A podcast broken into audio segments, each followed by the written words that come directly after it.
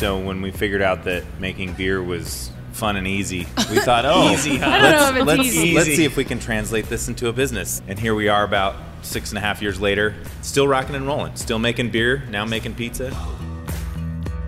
So why don't you start with the two different types of yeast that's oh my gosh, used. Yeah, that's you.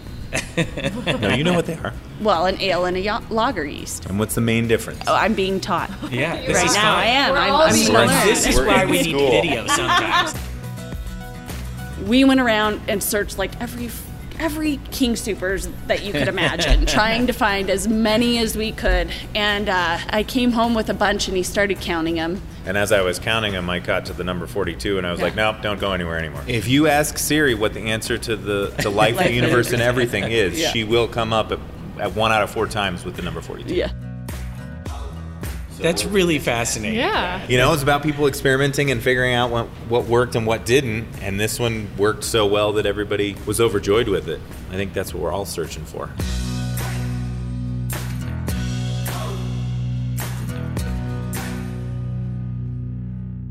Welcome back to Edible Economy. I'm Nate. And I'm Kim. And we are at Big Choice Brewery today. I'm pretty excited to be here. Yeah. Before we jump in, thank you for listening. Thanks for your support. Biggest thing that you could do to help us out is to rate us and rate us high. 5 stars only. 5 stars only. Mm-hmm. If you've got less, please and email us that first. Grab everyone else's phone and make them subscribe. Yeah, that's what we do. We just grab people's phone and just say, hey, we're going to sign you up for the podcast. So, yeah.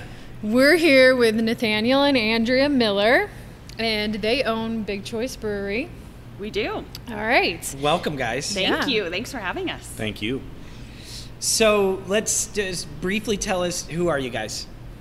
We are Nathaniel and Andrea Miller. We own Big Choice Brewing. You guys did a great introduction there. We are both Colorado natives. Okay, nice. So I grew up in Littleton, Lakewood area. I'm, I think, a 4th or 5th generation Coloradoan. So I've been here my whole life. And yeah, Nathaniel dragged me into the brewing industry. I blame him. So. And I'm Nathaniel Miller. With that segue, it was a good segue. I was also born and raised in Colorado. Not as many generations as Andrea, but. I was born in Boulder, grew up around there, and had some fun around there. So my family had owned their own business since I was a little kid, back in the early 70s, and I guess just kind of being an entrepreneur stuck with me. So when we figured out that making beer was fun and easy, we thought, oh, easy, huh? Let's see if we can translate this into a business. So after a lot of imagination, we kind of drove down the road of opening our own business. And here we are about 6.5 years later, still rocking and rolling, still making beer, now making pizza. So 6.5 years? 6.5 years. Wow, that's a good run. Yeah. Hopefully it'll be longer. Yeah. We'll keep going. Every month we always say, hopefully we'll make it to next one. So did you just start making beer in your house? Is that how... Yes, just for fun. He made our garage really stinky. Okay. He's the master brewer. He does it all as far as the recipes and that. Sometimes I come up with some good ideas and he puts them together. But he started in our garage and fell in love with it and made his own little brew system. His parents own a sheet metal manufacturing company, and so he's an engineer. And so he designed a lot of the layout for his homebrew system and that kind of stuff. And he just would spend, every weekend, all day, brewing in the garage. And I had to entertain the kids, so I wasn't. Plus, I really didn't want to sit there. I asked her several times to join me, and she didn't feel like she wanted to do that. No. I liked drinking it. So it kept me busy. That's what I liked. You were the taste tester. Yes. She was the taste tester. Yes, us and everybody else, all the neighborhood, all the neighbors lived in it. It kind of came from the fact that my folks were homebrewing at the time. They were semi-retired. And we kind of looked at it like, well, this is kind of a simple recipe, you know, like making a cake, you know. If you follow the recipe, usually you'll get a cake at the end if you don't do anything too horrible. Yeah.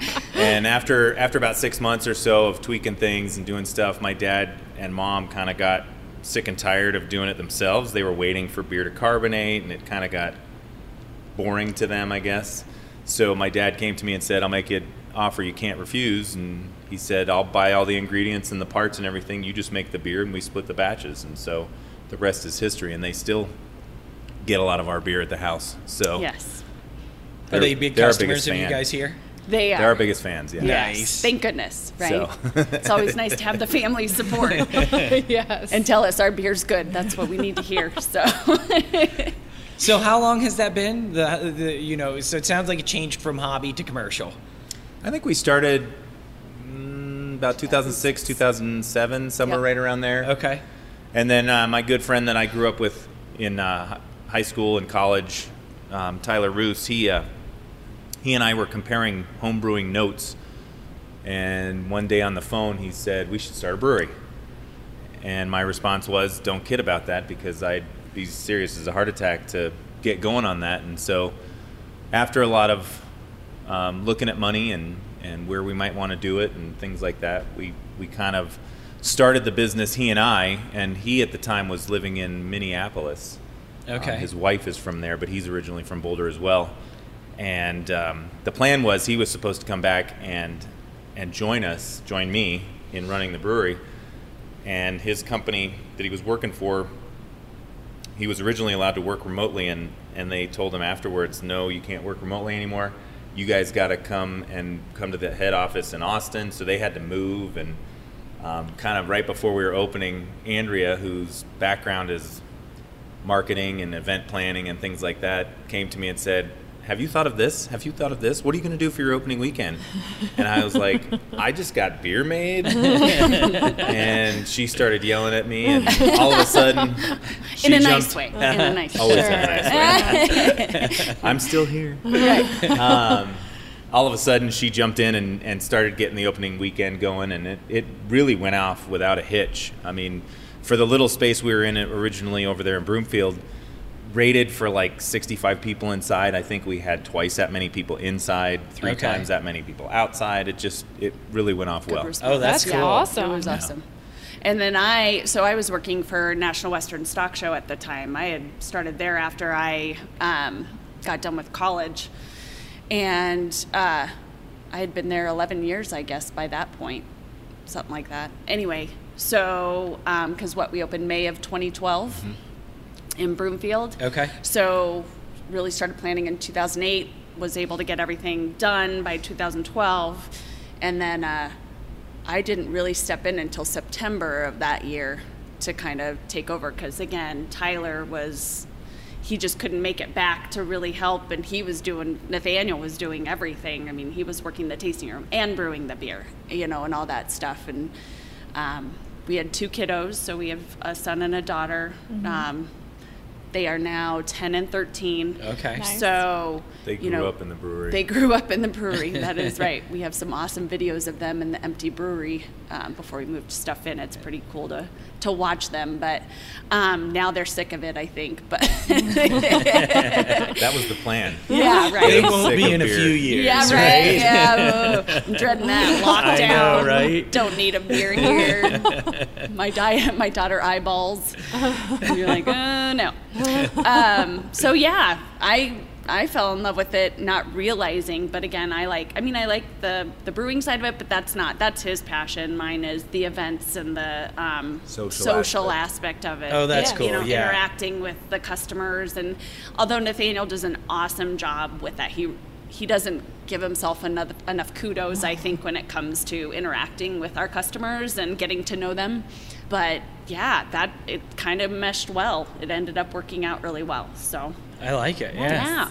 So you guys have been married for like 15 years, mm-hmm. and now you work together. So it's similar to Nate and I. We've been married over 14 years and work together, and it is working. It is.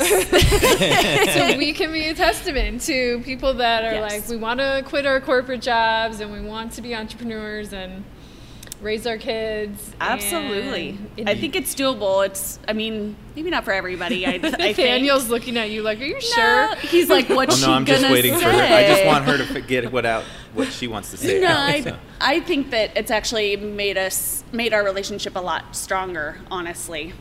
We communicate, for the most part, a little bit better, I think, than we used to before we had our own separate jobs and stuff. So we get a lot of time together, but then, I don't know. It's worked. Don't you guys feel the same way? Yeah, it's time together, but you really don't spend time together. Right. And then when you go to look to spend time together, the hard part is detaching. Right. From work. You gotta remove from work. Right. Yeah. Yeah. And for both of us that's really hard, me more so than Andrea.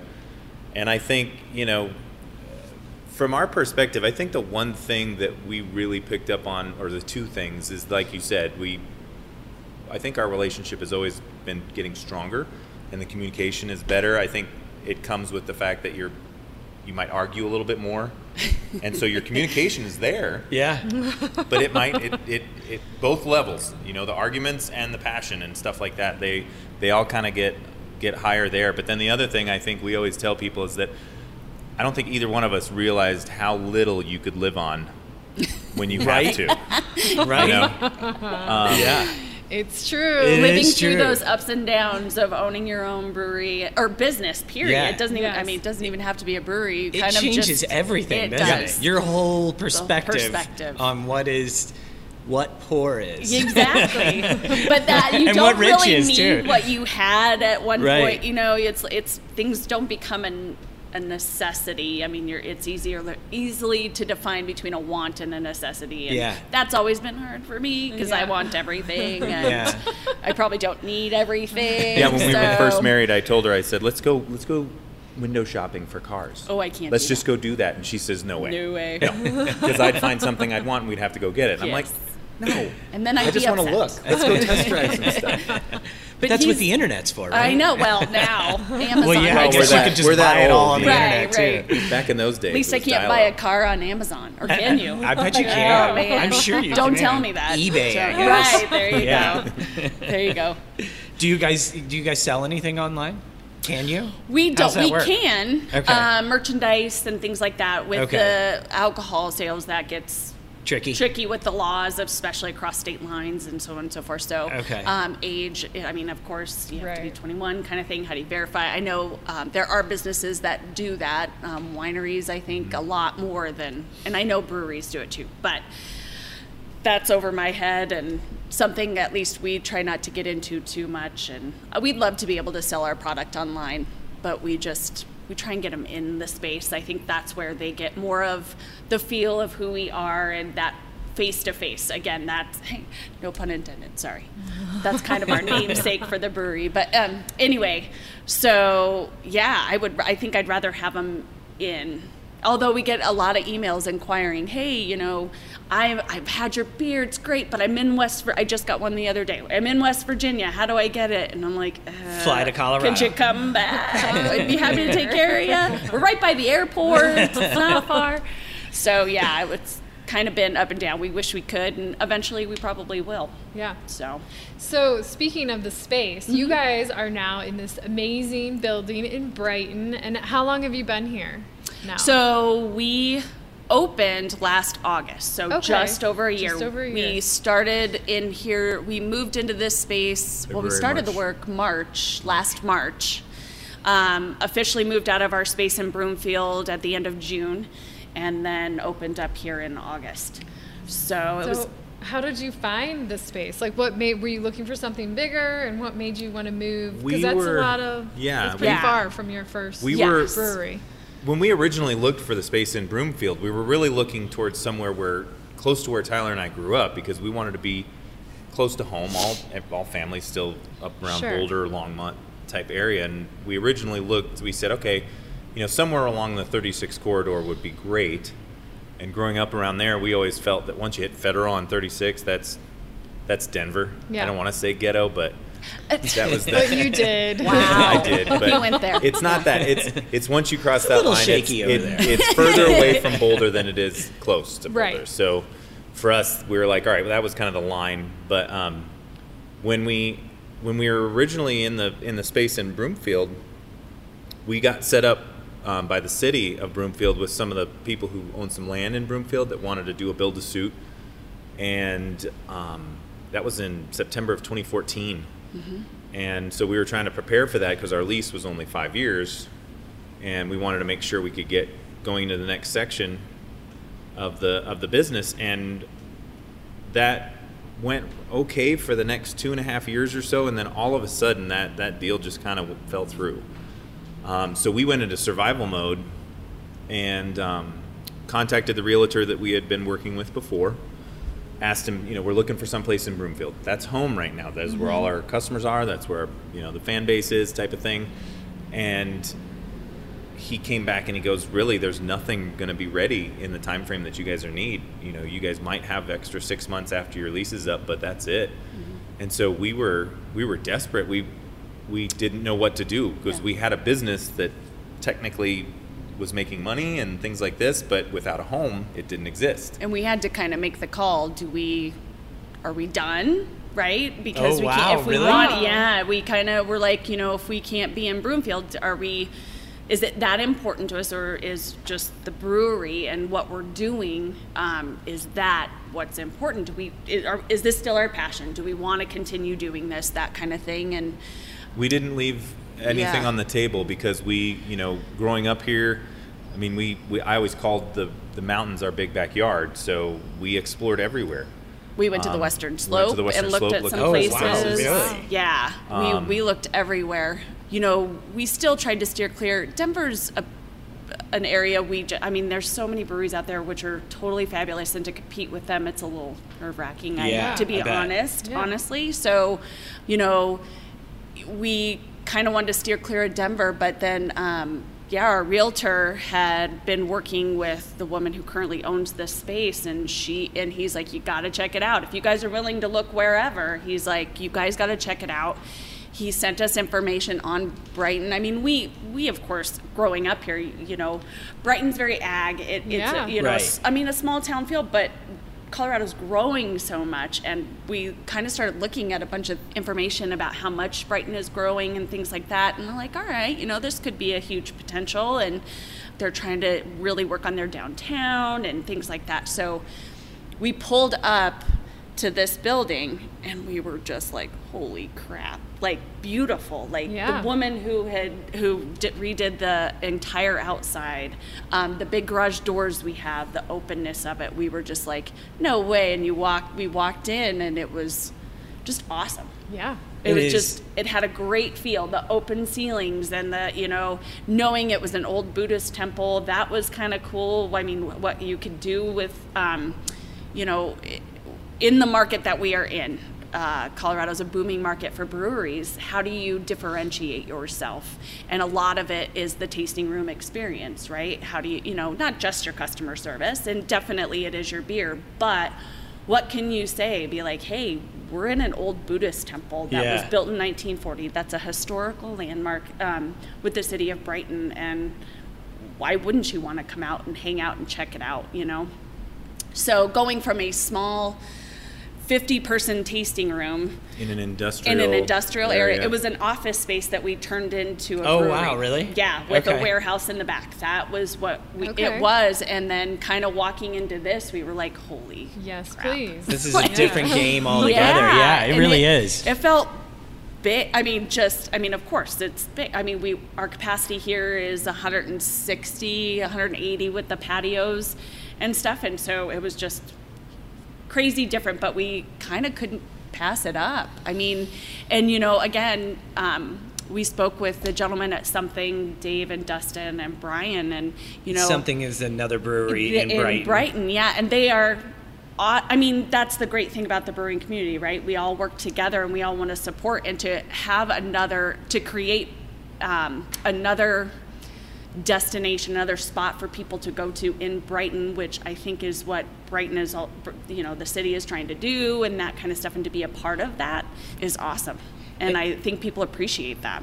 And for those that don't know, Brighton is about 25 minutes away from downtown Denver. Mm-hmm. It's an eastern It's almost in the Eastern Plains, but it's not really. It's a lot closer than people think, I guess. It is, actually. Also. Yeah. And it's like growing up in Chicago, it's like still being part of the city. Yeah. Really. It's so close. Yeah. Yeah. Yeah. I mean, where I grew up, you were a 20-minute car ride from everything. Yep. Yeah. And in Brighton, it's a 20-minute car ride from everything in Denver. Yep. Or maybe 25.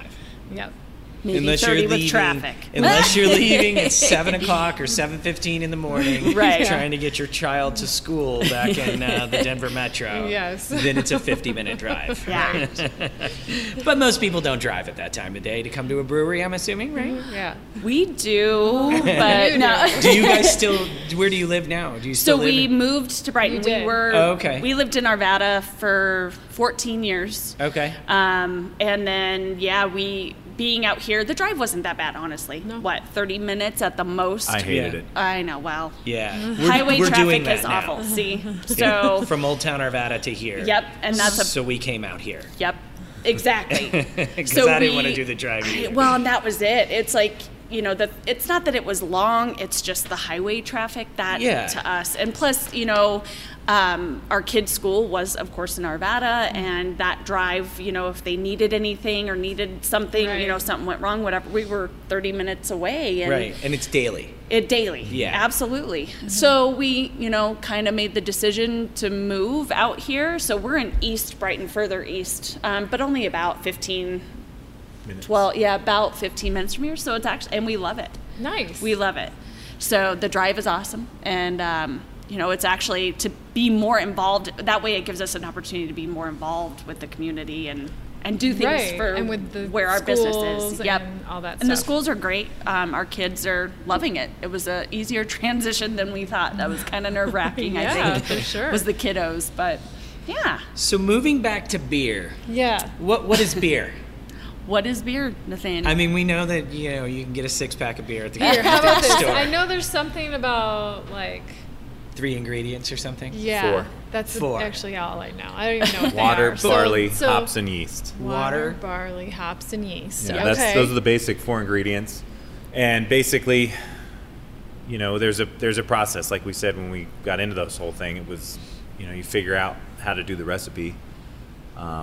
And a lot of people are finding out that the recipe and following that and doing it themselves is not hard. The key is really figuring out how to be consistent with it and following the process the same every time, because while even in the craft beer industry, which is different from the larger breweries like the big guys that sell out football stadiums and stuff like that, sure, that shall not be named, you know, we have a little bit more leeway with how creative we can be, but people still want, when they get to enjoy a beer that you produce a lot, they want it to taste the same every time. Mm-hmm. And so that's really critical. So you get a couple of staples and mm-hmm. and then you experiment with other beers. Yep. Correct. And do you have a seasonal, or how do you do that? I mean, when we moved, we upped, now it's from 8 taps to 20. So we can have as many as 20 beers on tap at all times. Oh my goodness, really? And then usually we have between 12 and 16 on. And it just depends. Is it a hoppier beer? Is it more of like a light lager, like your American lagers and things like that? Or is it a wheat beer or a Belgian beer? All those different styles, stouts, porters, things like that. So how do you make a beer hoppier? Like, how do you make a beer happier? Hoppier. Well, you have to massage the tank a little bit, and then it smiles down on you. No, to make it hoppier. Well, hops, as you know, are plant. Yep. So they have cones, or the hops are the cones of they're what's known as a bine, which, as far as I understand, as opposed to a vine, which kind of creeps along everywhere. Uh-huh. A bine just goes one main shoot up. Okay. And then it has little leaf sections that come off with the hops. Okay. They look like a pine cone, really. And then what we're concerned about with is not necessarily the vegetal green leafy matter that's on the hop itself, but it's more of the compounds that are developed through the hop growing. There's lupulin and different oils and things like this, and myrcene and things that all kind of make things bitter. And with that, depending on the hop variety, it can have anywhere from a tropical flavor or lime or piney or like black currant, you know, all sorts of different flavors that you can kind of really manipulate things. So we could make the same base beer, which in itself has many different variations that we can do. But if we made the same base beer and just did the hops differently, it would taste like a completely different thing. You mean adding the hops at different parts in the process? No, doing different types of hops. Okay, I just wanted to clarify. Thank you, Andrea. You can see that she doesn't spend a lot of time hanging out. I was about to ask the same question. See? So, but is that the main ingredient that you change for flavor? Is the hops, or no? I mean, it's all of them have different things. It's one of the variables. So, okay. I mean, even water that we would consider pretty standard. You go drink a glass of water. I mean, it can be manipulated as well. For different beers, we manipulate the water chemistry, how much of each of the different minerals that have the water, what the water comes with. From the source that we get, we manipulate that to get different variables in the finished beer as well. Do you use tap water, or do you have certain, you know, special water? You bring water in. So this is kind of your secrets. No, it's kind of an interesting thing, because it's a little bit of a you kind of have at least two camps on this, and some people say, well, if you're changing the water that you're getting at all, it doesn't really follow historically with what people did when they were originally making beer. You know, the reason why we like Guinness as a beer, or you know, Pilsners as they tasted from the major manufacturers, is because they used the water they had. Oh, okay. So that's why Coors is like Rocky Mountain. That's correct. Because it's the water that they were using. It's the water. And in the beginning, they used the water right out of Clear Creek. But you don't get that opportunity anymore. So all of our water has gone through a water treatment plant, and then they add different things to it for drinking or whatever. And my argument that we made way back in the day was, it's not that I'm trying to completely change what we have water-wise. I'm just trying to take out what they add that we don't need, and then manipulate it just slightly so that it gets us the best tasting. So we're still using the major water, or the majority of the water we're getting, but we'll filter out chlorine. Chlorine is not a good thing for beer because it'll make things taste like a Band-Aid. Or like fluoride. Like, we don't need fluoride beer. We don't need fluoride in the beer. It makes your teeth feel really pretty. Right? No, I don't. And I mean, it was interesting to kind of see how the water chemistry differed between Broomfield and here. I mean, most municipalities have kind of a mix of two different sources, depending, even seasonally they'll have different mixes. But Broomfield to here, it's significantly harder in Brighton, and one of the things that worked out in our favor was the higher sodium level. The higher sodium level that the water contains in Brighton, just coming from the faucet, actually gives us a little bit more what we call head retention, which is the foam on the top of the beer. It sticks around a little bit longer. The lacing, and that kind of stuff. Part of that's due to the sodium. Yeah. But then, I mean, even the grain can be manipulated, and then there's several variations of yeast. I mean, beer yeast is Saccharomyces, but that's the Latin name for it. That's the Latin name. Okay, gotta clarify. I love it. But it varies from strain to strain too. So, and each one of those can give different flavors. I mean, we did that right now. We have what we used to use as our traditional Oktoberfest beer, which is more of an amber German lager, and we switched the yeast out on it this year and used a Mexican lager yeast instead of a German lager yeast, and completely different flavor. And it's delicious, the Mexican lager beer. I tried it at the farm festival. Awesome. And I don't drink a lot of beer, and I was like, oh, I could drink this, and then I gave some to my friend, and she doesn't drink beer very much either. Sure. And she liked it too. So I like to add a little bit of lime. We throw a lime in it here at the brewery, or when we're at home and stuff. So good. Yes. And I like my hoppier beers more, but I like that one. And then we have a fest beer that we did it's not hoppy at all, and it's delicious too. And I don't say that just because I own the place. It really is. So I'm imagining that you just have, you know, this leather-bound journal with a big tie around it, and all your secret recipes, and I mean, because all of the variations, the different kinds of hops, the different kinds of yeast, what you take out of the water or add to or leave alone. I mean, I can just imagine there's thousands of different combinations. You know, there's an infinite amount of combinations exactly. that you can do. And so is that what you experiment in small batch and then say, I like this one? Or how do you arrive at something? It just kind of depends. If we're getting a little bit on the crazy side, then we'll do a significantly smaller batch. One, it's cost effective, because if we put something big and it turns out that it doesn't taste good at all, it's just more down the drain. Yeah. But the stuff that we've, you know, over the years, we've kind of gotten pretty confident in the fact that there are certain styles and certain things that we're playing with that really are going to end up okay. Okay. Once we kind of finalize what the recipe is going to be and put it together. So really weird experimenting. We do small, but typically we're pretty confident to go with a bigger one on a less experimental beer. And the most we brew is, well, our system is a 7-barrel system. So, and I think the smallest we can do, at least on that, is a 5-barrel batch. So that's the smallest we can do unless he uses his homebrew setup.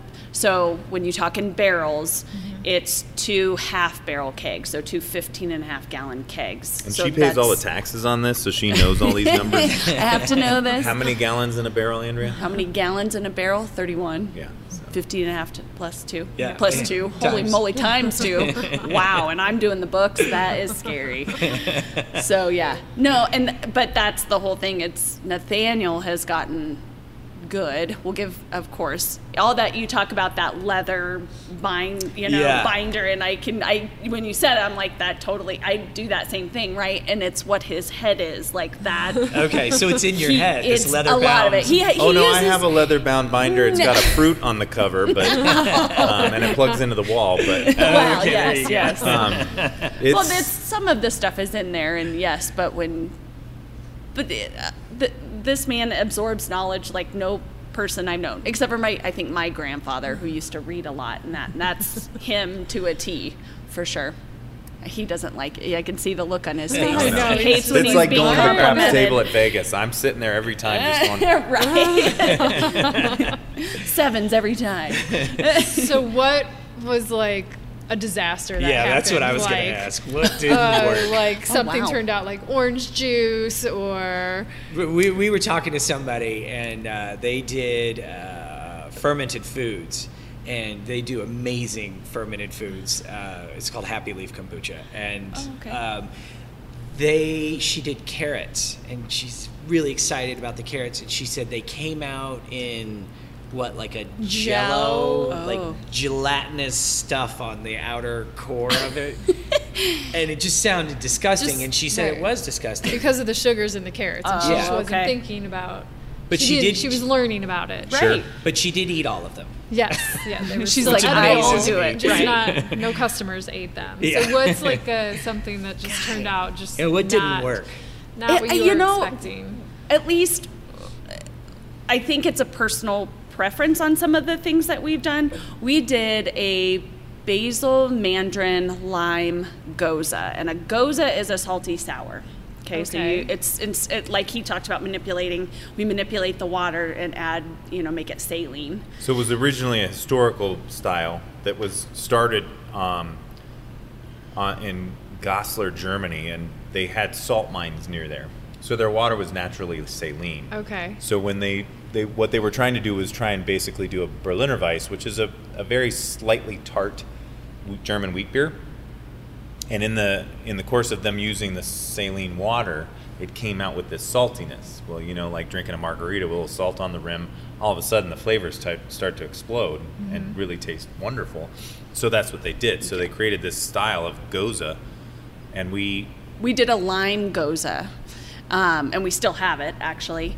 But we had just experimented. We're like, let's do different variations of this. And we were like, let's do a basil mandarin. So we'll add that to the lime goza thing. And it got mixed reviews, right? So it's, I mean, people were like, it tastes like pizza. And I'm like, I don't, okay, I didn't think it did. And, you know, all these things. So some of the beers that we have done have been a miss with some of our clientele just because they just don't like the flavors that come together on it.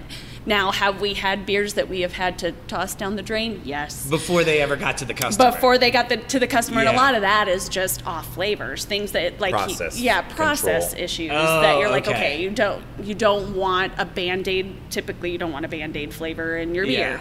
And to me, when I drink, it's a corked wine, almost. Right? Yeah. It's so gross. No, but, you know, people will say like a butter. A butter flavor isn't what you would typically want in a beer, or, you know, that's a and you know what flavor. Does it? If it tastes like butter, it tastes like pop, or yeah, we know what went wrong in the process. Sometimes we can't explain why it went wrong, but we know what went wrong. I think the most interesting thing for me that was kind of, you know, one thing that you say kind of everything came out gross when we do our sour beers. We do what's called a kettle sour. So there's two different styles. You can either inoculate, which is add bacteria to the wort in a barrel and just kind of let it sit. What's a wort? Wort is the sugary water that is made from steeping the grain. Okay. And if we were to get into that process, I can go into my tea example. We'd be here for years. But I still want to know the Cliff Notes version of that. Let's get to that in a minute. We'll get to that in a minute. Anyway, when you inoculate it, you can do it in one of two ways, really. You can put it in a container, and typically people use a wooden barrel, and then they'll inoculate it and let it sit. Or we can do what's called a kettle sour, which we put it in the kettle.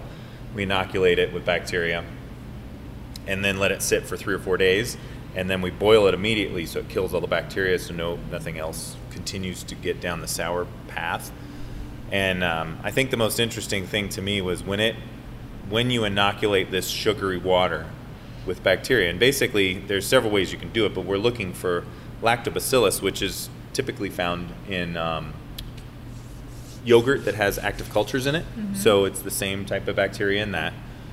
And after 3 or 4 days, sitting at about 100, 110 degrees, it smells exactly like vomit. I mean, it is gross. Our beer does not taste like vomit. No. That's just part of the process. No, yes. That's okay. It does, this is the stuff I want to hear. Yeah. You walk in downstairs and it's disgusting. You're like, okay, great. I got to put up with this for a day. And I sometimes have to remind myself, oh, yeah, he just did a sour. Because I'm like, is something rotting? Like, what is going on? Does it ever seep upstairs? Not too much. The things that seep upstairs are the cool flavors, like when we brew, or if we do get a reclaimed barrel from like a whiskey, a distillery or something like that, and we have to steam them clean. Those flavors will fill the room. Mm-hmm. Oh, that's kind of cool. You get like a whiskey or a rum. Just filling. It's like a what are those candle people? What are those candle? Not Yankee Candle. The ladies that do the candle wax stuff. They light them on, or they Scentsy. Scentsy. Thank you. Boom. Bam. Dang, I didn't even know. Only the men in this room. We are awful at Pictionary too. Pictionary is not our game. So yeah, if it was a Scentsy flavor, I think we would sell a lot of it. Right. So, but yeah. Okay. But I think the thing that I was like, wow, this is not what I expected, and it is kind of gross. When you have to sour stuff. So, yeah, I had no idea that was part of the process or part of a process. Yeah, right. And many different processes that you do. It is a lot. Yeah, but that's the cool thing. It's the experimentation of it, right? And that's the great thing about the craft beer world is that you can experiment, and as long as you aren't getting those off flavors that you definitely don't want in your beer, I guess, except depending on if you want a sour or not, I guess. But yeah, it's cool. It is cool. Yeah, you're like a chemist. So there's people that like can food and stuff, right? And then they get scared. There's always like, oh, did I get all the air out? Is there bacteria growing? Is that ever a problem with brewing? So yes, when we package. Specifically for distribution, it's a little bit less here when we'll fill containers to go. We use several here, But when we package in 12-ounce cans, aluminum cans, here for distribution, a couple of things we have to pay attention to is pretty much dissolved oxygen. Okay. Oxygen is our friend until fermentation is over. So yeast love oxygen. Uh-huh. And then after fermentation is over, oxygen becomes a spoiler. As anybody who cans food knows, sure, you got oxygen in there, it's not good. So we do our best to make sure that after that process that requires oxygen is over, we're basically not introducing any more oxygen, because through the process of fermentation, the yeast basically consumes oxygen and sugar and puts off alcohol and carbon dioxide. And so through that production of carbon dioxide gas, the oxygen in the tanks or in the vessels where the beer is being made is pushed out and replaced with the heavier CO2. And then once we go to manipulate that beer to the point where we're ready to have it carbonated and cold and ready to go into a can, our whole job is to minimize the oxygen pickup or retention. Okay. Oxygen will do numbers on hops. If you ever watch the advertisements for beer on TV, they talk about skunky beer. Mm-hmm. Skunky beer is a direct reaction from oxygen. It's and you can't get away from it 100%, but we try to strive below a certain level. Mm-hmm. So when we package our beer, we use a canning line here that I designed and built, and it'll go through different processes where, as we're putting the cans on the line, we will purge them with even more carbon dioxide, and then fill from the bottom, pushing any of the natural air out with the carbon dioxide still on the top. And then we'll fill the underside of the lid on an aluminum can. There's a little cavity in there, and that gets filled with carbon dioxide. So when it goes on the can with the beer in it, when there's a little bit of foam, it purges out as much as we possibly can. We try and do, I think, if I remember right, industry standard is 200 parts per billion of dissolved oxygen in the beer, and we try and stay under that number. A lot of the bigger breweries around here, like Avery and New Belgium and things, those guys stay under 50 parts per billion, and that's doing pretty good. So typically under 200 parts per billion, we're good for a 4-month shelf life.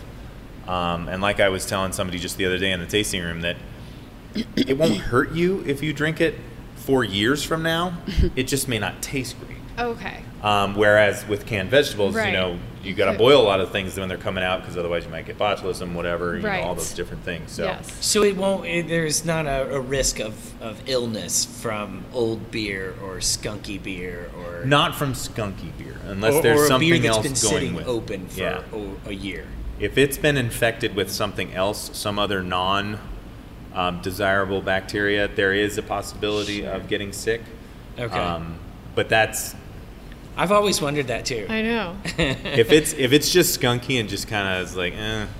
And that's most people say it's old. We date mark our beers and do yeah, that kind of stuff. And the hoppy beers, even when they sit, it's a personal preference. You know? Some people like skunky beer. Some people totally do, and I'll drink it if I have to, I guess. But of course, the hoppy beers, man, you want them as fresh as possible. So okay, even less than 4 months on hoppy beers, you don't want to wait that long. And if you're yeah, a bigger brewery and you have a lot of money, sure, they'll do what's called flash pasteurization. So they'll bring it up to over 180 yep, degrees really fast and then chill it down really fast. So mm-hmm, they're killing anything that would normally hurt you anyway. Yep. So gotcha. But so, that's not perfect. What's an IPA? What's an APA? I don't know if there's any other PAs. What are they? Well, there are. What makes an India Pale Ale an India Pale Ale? Hops. Right? It's just. Okay, I'm looking just to confirm. Never know. Sometimes I do say stuff wrong. He'll correct me later. These are where the comments are going to come in after this goes up. You know, people are going to be like, she doesn't know what she's talking about. She has no idea. I can't believe she owns a brewery. We like talking to her. Yeah, she's kind of, she's all right. She's all right. No, so you have your India Pale Ale, so you're hoppy, but a Pale Ale is hoppy as well, just a little lighter. You have an IPL. So an India Pale Lager. Okay. So why don't you start with the two different types of yeast that's basically used. Oh my gosh, yeah, that's you. No, you know what they are. Well, an ale and a lager yeast. Okay. Yes. And what's the main difference? Oh, I'm being taught. Yeah. Right now I am. I'm learning. This is why we need video sometimes. We're in school. No, I didn't. Go ahead. No, I want to hear it. Okay. Keep going. So an ale is basically fermented at a warmer temperature typically.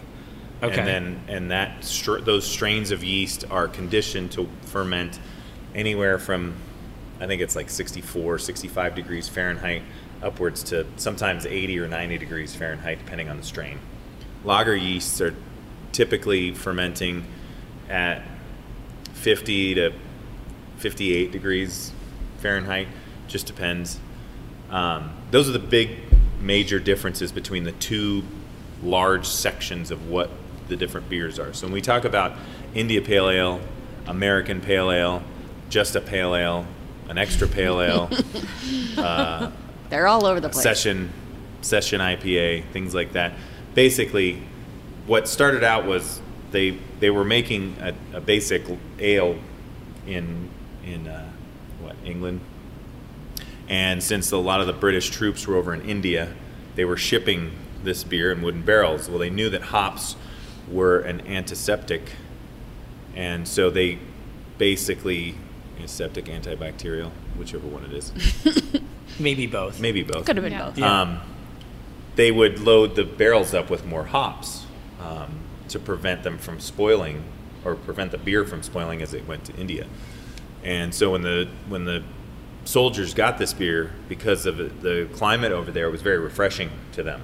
Just this extra citrusy aspect of these hops being on that beer for so long. And so that style kind of came about simply because of necessity of getting it from one place to another. Okay, so that's really fascinating. Yeah, and now we've become obsessed with it. Yes. Well, I've heard India Pale Ale, and you've seen it for a long time, but I always just thought I just don't imagine that this type of beer came from Indians from the country India, because I don't think that they drink a whole lot, or they didn't used to drink a whole lot of beer.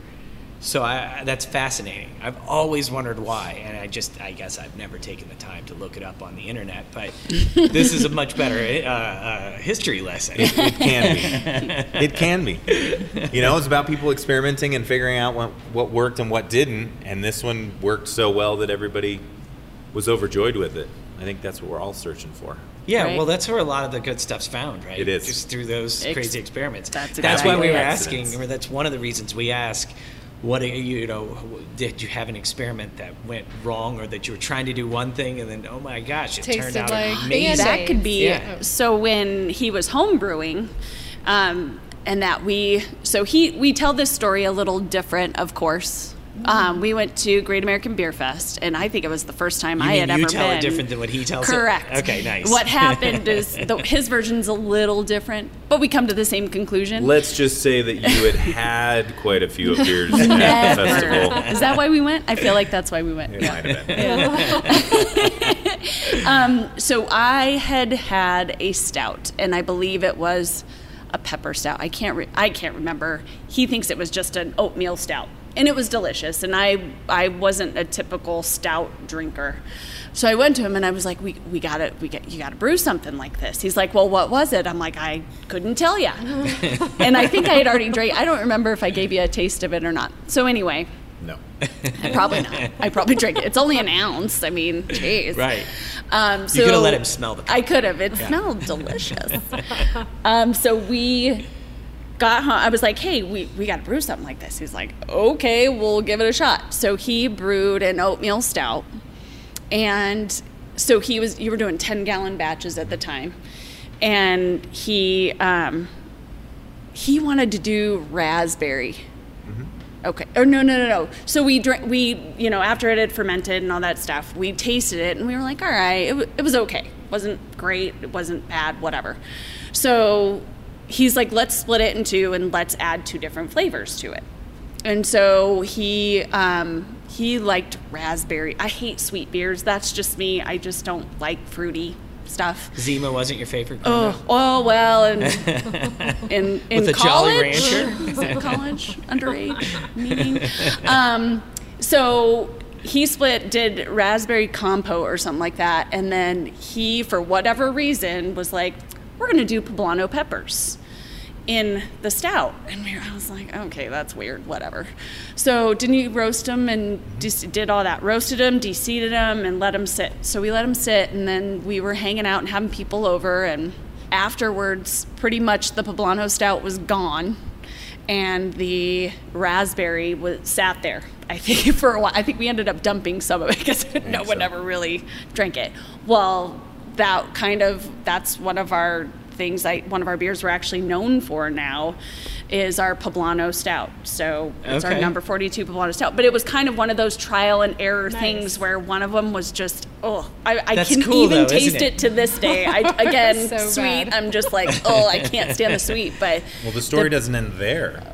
Well, why is that? Oh, how we got the name, you mean? Mm-hmm. So then he likes to tell it. So are you guys familiar with the Hitchhiker's Guide to the Galaxy, right? Yes, Hitchhiker's Guide to the Galaxy. Okay, not enough to know whatever your reference is going to be. I am not at all either, honestly. Okay. He's read the book, he's seen the movie, all this stuff. So in the movie or book, they build a supercomputer and it gives you the answer to life and everything and blah, blah, blah. And the answer is 42. Okay. This is stuff that I learned from this man who reads and does all this great stuff. So when we went to go scale up, to actually brew when we opened up the brewery, they called for like 160 some odd poblano peppers for us to add into a 7-barrel tank versus, what would we do? We did like three or something for a 5-gallon batch. So we went around and searched like every King Soopers that you could imagine, trying to find as many as we could. And I came home with a bunch and he started counting them. And then he counted and it was 42. All right. Exactly. So she was getting her purse to go back out to the next set of grocery stores, and as I was counting them, I got to the number 42, and I was like, nope, don't go anywhere anymore. We're just going to do this. And so that's where I got the history of this is the this and the movie and the book. And so it's the answer to the beer, too. It is. If you ask Siri what the answer to the life, the universe, and everything is, she will come up at 1 out of 4 times with the number 42. Yeah. Okay. So. She's not right 100% of the time. Seriously, a little wrong. So that's kind of that's kind of the fun things about some of the names that we do. It has a lot to do with popular culture, pop culture, that movies. This man, if you never understand what he's saying, it's typically a movie quote.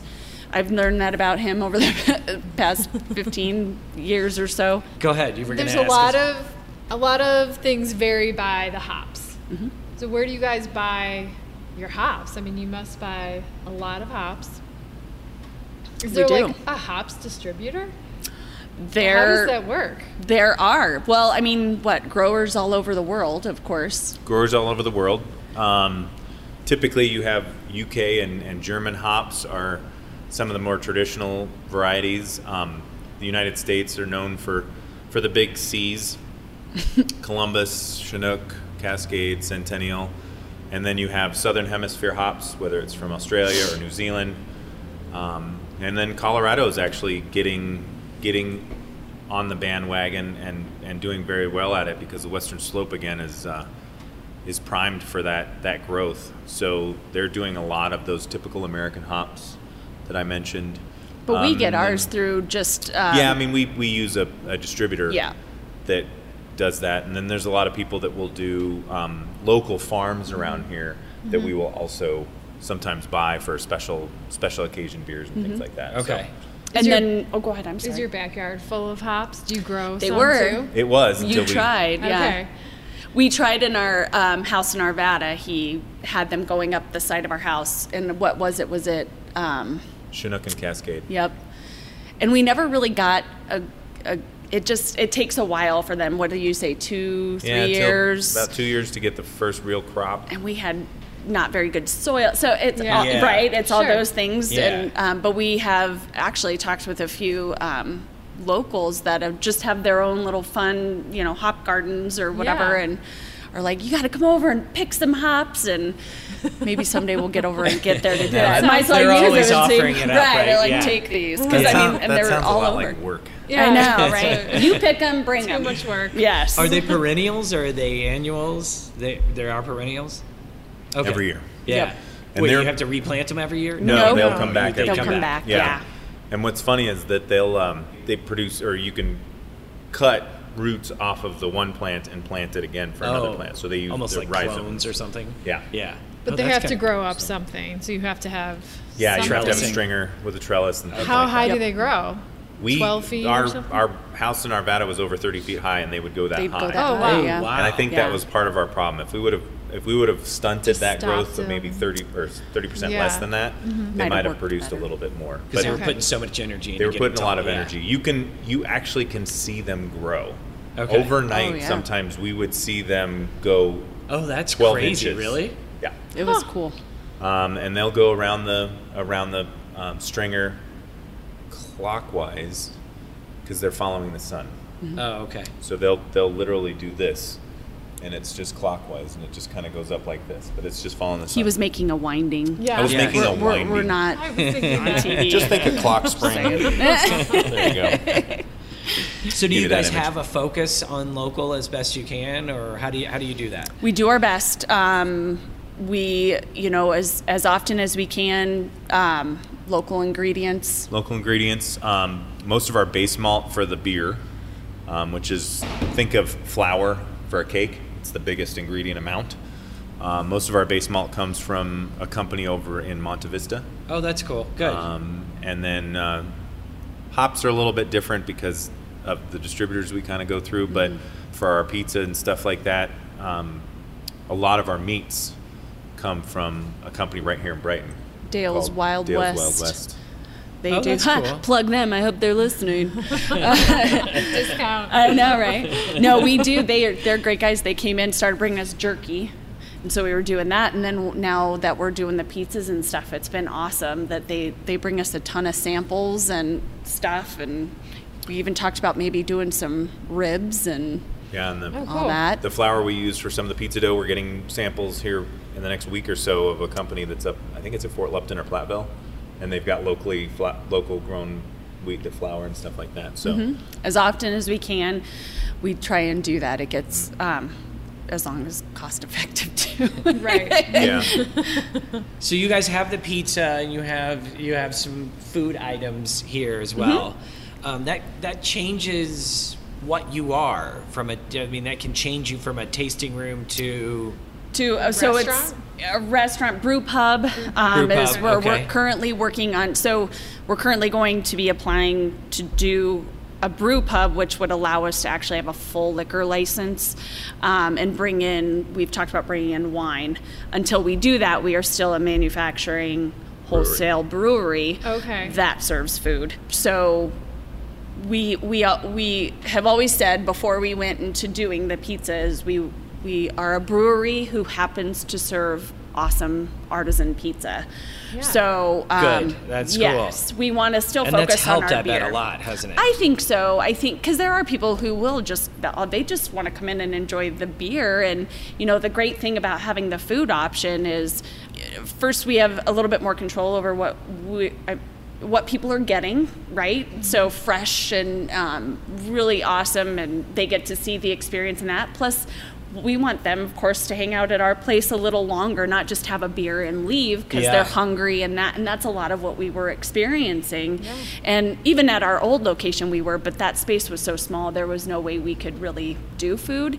And Nathaniel worked in the food industry for almost 20 years, I guess. And so when he first started the brewery, he's like, I don't really want to do food. I want to focus on the beer. He's like, I've had enough of that kind of thing. So we put it off and sometimes even swore up and down we would never do food. And then, you come into an awesome, huge space like this and you want to keep people here and, get that thing. And I think that's what we felt Brighton wanted. A lot of the consumers that we have that come in, our customers, that's what they want, a place that they can go and kind of get great beer, enjoy some food, enjoy their friends, chill, just relax. And I think Brighton has a lot of that already, but to add more to it, we're excited to be able to do that. So definitely. And it beats the food truck coming and relying on somebody else to provide food, right?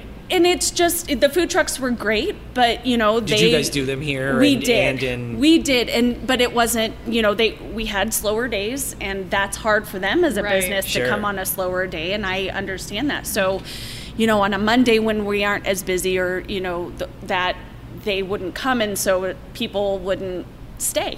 Yeah. And so that was kind of a choice that we had to be like, you know, we want to have the consistency where people know that when they come here, they can also have that option. We tried it with the food trucks, and, you know, they got to run their business just like we do. So unfortunately, that didn't work out. But, you know, and the food truck aspect was great because, you know, it changed up everything, right? You could have different things and that kind of stuff, but just didn't work out. We wanted to bring it in-house.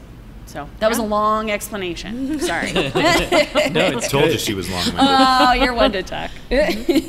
All right, so we're getting close to the end. So I want to ask you guys the question that I ask everybody. So if you guys could have a message, and I want to hear from both of you guys actually. Oh crap! If you could have a message that goes out to the whole world, what would that be? And you guys can decide who goes first, or you can just. It doesn't have to be beer related. Yeah. It could be your mantra or. Yeah. Anything. Go. I get to go first? You get to go first. Good, because then I'm easy. Yeah. As Andrea said, I'm big on movies and stuff like this, and I think one thing would kind of sum up my billboard, and it's a throwback to Bill and Ted, and they had a saying that they said was be excellent to each other, and honestly, I think that's kind of what drives me, you know. In all the things that I do, and we teach people what to do in a brewery aspect, and just in general teaching the kids things like that. I rather have fun with somebody and be good to each other than worry about being mad or frustrated or whatever. So I think that's what my billboard would be. Yeah, be excellent to each other. You did know exactly what you were going to say. I cannot follow that. You had an opportunity. You could have gone first. Goodness. Wow. No. Nope. No. You're going to push me over the edge when we get there every time. Yes. Maybe that's your motto. Dang it. Back off. That's mine. No. Be good to everybody and back off. God, yeah, I can't really that. You can second his. I would love to second his because he. It's perfect. That was perfect. That was, and choose wisely. There you go. That's my. Did you just scapegoat out of that one? I totally did. Awesome. You're not even using your own skateboard on that one. Right? Nope. No. Thanks, honey. That's what marriage is all about. It is. Yeah. It is. I'm here for you. I knew it. I'm out the door. No. So tell us, is there anything, any other information that you want to get out there? Anything that we didn't? Tell us your socials and your website, your any events. Yeah, we're on Facebook. So I'm 62385. Oh, not that social. Okay. Yeah, don't give that. Sorry. You can give that to me offline. Okay, done. We have no money, so good luck. No. Yeah. We Facebook, Instagram, all the social media, our website, all that. Big Choice Brew is at Big Choice Brew, Twitter. You know, we have a ton of events. We are very local, community focused. We go out and do a ton with the community, a lot of fundraisers we have, and all the information that we do, everybody can find online. We love our space. We love Brighton. We love everybody that's supported us. Even in Broomfield, we've just had a great experience. It's been awesome. And that can be your billboard. Come share it with us. Sure. That sounds like a song. We could write that one. We've got the microphone here. She's got GarageBand on the. Yes. Oh, nice. No. So I just come experience what we have to offer and come enjoy. We've got a great staff and great beer and pizza. Forgotten the pizza. And you have an event coming up next Thursday. We do. So the event, we are excited. Miller Farms we're going to work with them to get some pumpkins and we're going to do some pumpkin carving, $10, and that gets you a pumpkin. For the kiddos, you get pop, and for the adults, you get a free 10-ounce pour or a 10-ounce pour, and $5 will actually go back to Vets for Farmers. So Vets and Farmers? Veterans to Farmers. Yes. Wow. I blew that one. That's okay. We're here for you. Thank you. So starts at 6 o'clock. Tickets can be bought on our website. And yeah, we're super excited. We'll be playing the Bronco game. Nice. Serving up some pizza. Got some good deals. So yeah. And everyone can try your beer if they come out to the farm festival, because you guys are having, you have some, a couple kegs out, different types. Mm-hmm. Yeah. So we have our Gen X Mexican lager out there, very light, easy drinking. Delicious. Yeah. And then we have, we are trying to kind of break it up with an IPA, because I know some people enjoy those as well. So yeah, we have that serving every weekend out there at Bromley Farm. So we're excited for that too. Cool. So you can find all this information on our website, edibleeconomy.com, and that's where you can listen to the podcast, or listen to the podcast wherever you listen to all your podcasts. And we'll put some cool pictures up, because this is an awesome space. Yes, come check out their brew tasting room. Yes. Not brew pub. Yeah, yeah. Not yet. Almost. Yes. But we do have food. But it's gorgeous. We do have food. Andrea, Nathaniel, thanks, guys. This was awesome. Thank you guys. Thanks for having us.